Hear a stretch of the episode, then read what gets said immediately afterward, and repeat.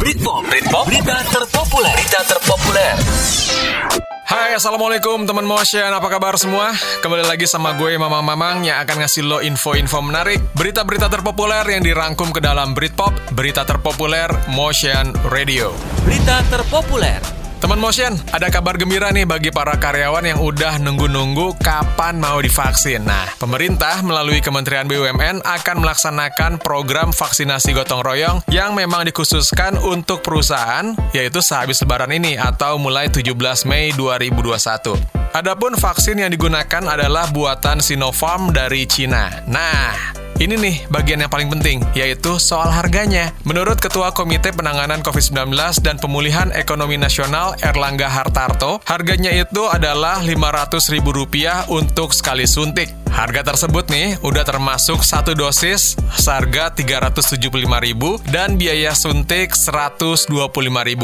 Pemerintah juga udah nyiapin sekitar 500 ribu dosis vaksin dari komitmen 7,5 juta dosis yang disiapkan oleh Sinovac. Selain Sinovac, pemerintah juga nyiapin 5 juta dosis vaksin COVID-19 buatan CanSino Biologics China untuk mencukupi kebutuhan vaksinasi gotong royong. Soal vaksin Sinopharm ini, Erlangga memastikan telah dinyatakan aman oleh BPOM dan sudah mendapatkan sertifikat halal dari Majelis Ulama Indonesia. Soal tingkat efikasi alias kemanjuran, Kepala BPOM Penny Lukito menyebut, berdasarkan hasil dari uji klinik yang dilakukan di Uni Emirat Arab, vaksin Sinopharm itu memiliki efikasi 78%.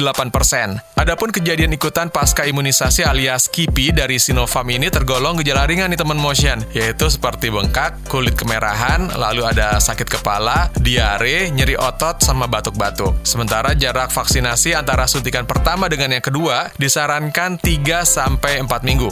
Sementara untuk vaksin buatan CanSino Biologics telah menjalani uji klinik fase ketiga di Pakistan. Hasilnya nih, tingkat efikasi atau kemanjurannya mencapai 65,7 persen dan 90,98 persen mampu mencegah timbulnya gejala COVID-19 parah. Bedanya nih ya, kalau vaksin lain disuntikan dua kali, vaksin CanSino ini cuma diberikan dalam satu dosis penyuntikan. So, ayo semua nggak usah ragu lagi untuk divaksin, udah dijamin manjur sama BPOM, dan pastinya halal dari Majelis Ulama Indonesia. Biar hidup kita normal lagi nih boy, kayak dulu lagi. Tapi pastinya, prokes nggak boleh kendor. Berita terpopuler.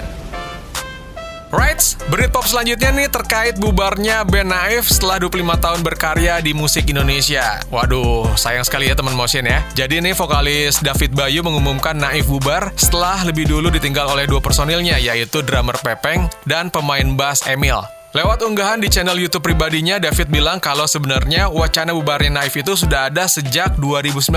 Jadi waktu itu mereka lagi meeting nih di rumah Emil. Dan David bilang, kalau ada salah satu personil berhalangan atau bahkan meninggal, maka keberadaan Naif itu nggak bisa dipaksain lagi. Terus David juga pernah mewacanakan bubarnya Naif itu tepat di usia ke-25 yaitu pada Oktober 2020 tahun lalu. Menurut David nih dia menilai kalau 25 tahun itu adalah batas cukup enak untuk ngomong bareng-bareng kalau mereka udah nggak bisa berkarya lagi di grup band Naif. Tapi usulan itu ternyata ditolak oleh Emil, karena menurutnya Naif itu lebih baik diam nih, diam dalam tanda petik tanpa harus masyarakat tahu. Dan akhirnya nih teman motion, isu band bentukan anak-anak IKJ ini bubar mengemuka. Hal ini setelah Emil membuat pernyataan ke media bahwa dirinya udah mundur sejak 2020. Nggak lama berselang, Pepeng juga ngaku kalau dia udah keluar dari Naif. Baik Emil maupun Pepeng mengaku resmi keluar dari Naif sejak September 2020 atau sebulan sebelum perayaan ulang tahun Naif ke-25.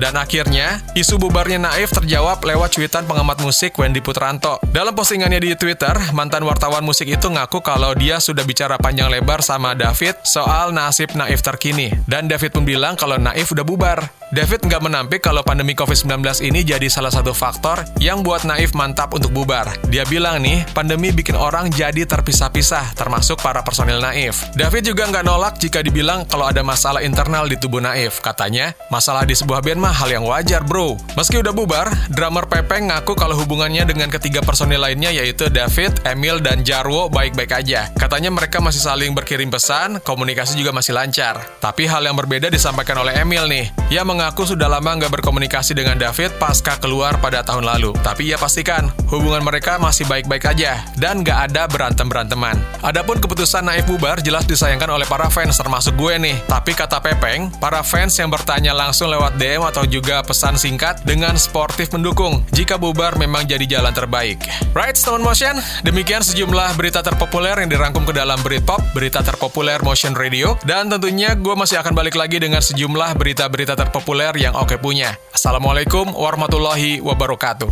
Britpop, Britpop, Berita terpopuler. Berita terpopuler.